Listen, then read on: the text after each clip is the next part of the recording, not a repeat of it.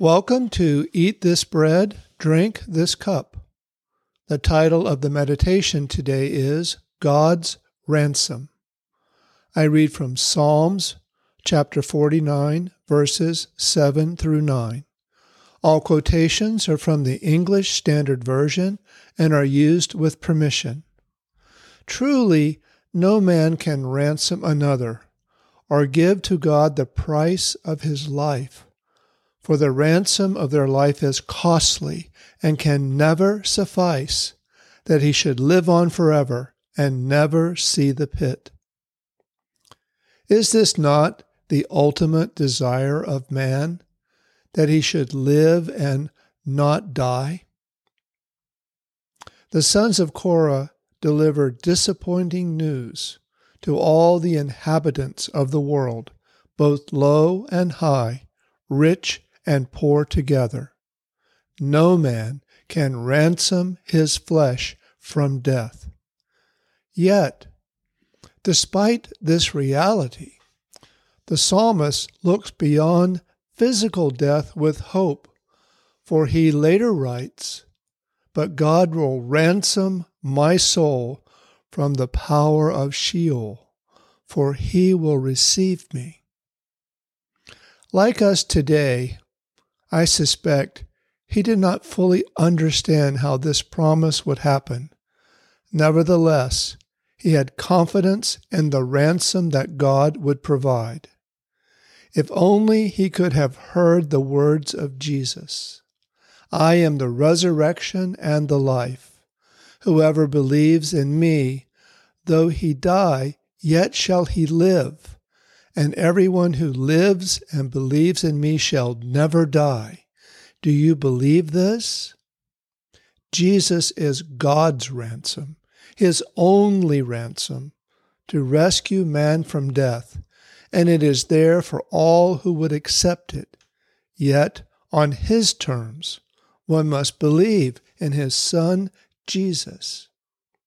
Today, as we partake of the bread and drink from the cup, we are reminded of the details of this new covenant.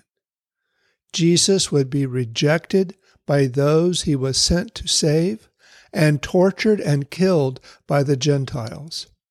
But thanks be to God that we do not assemble around his tombstone, but this table instead, for he is risen from the dead. Because of him, we too live in hope. Let us pray. Dear Heavenly Father, today we bless and set aside this bread and the fruit of the vine and this cup to remember your Son, Jesus.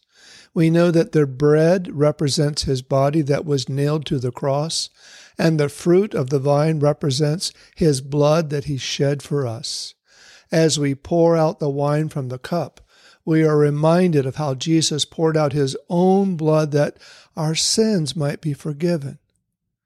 Father, we are reminded by the psalmist that we are mortal, and death will overtake us all unless we live to see the return of your Son Jesus.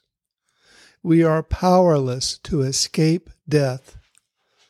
Like the psalmist, we are confident, however, because we know that God can save. He can ransom us from death because Jesus has died in our place to save us. Just now, Father, we remember your ransom, Jesus, as we partake of the bread and drink from the cup. In the name of Jesus, I pray, Amen. Today, Jesus invites you to partake of the Lord's Supper. I read from Matthew chapter 26, verses 26 through 28. And as they were eating, Jesus took bread, blessed and broke it, and gave it to the disciples and said, Take, eat, this is my body. Let us partake of the bread. Then he took the cup and gave thanks and gave it to them, saying, Drink from it, all of you, for this is my blood of the new covenant which is shed for many for the remission of sins. Let us partake of the cup. And the assembly of believers said, Amen. Until next time, from Numbers chapter 6, verses 24 through 26, the Lord bless you and keep you. The Lord make his face to shine upon you and be gracious to you. The Lord lift up his countenance upon you and give you peace.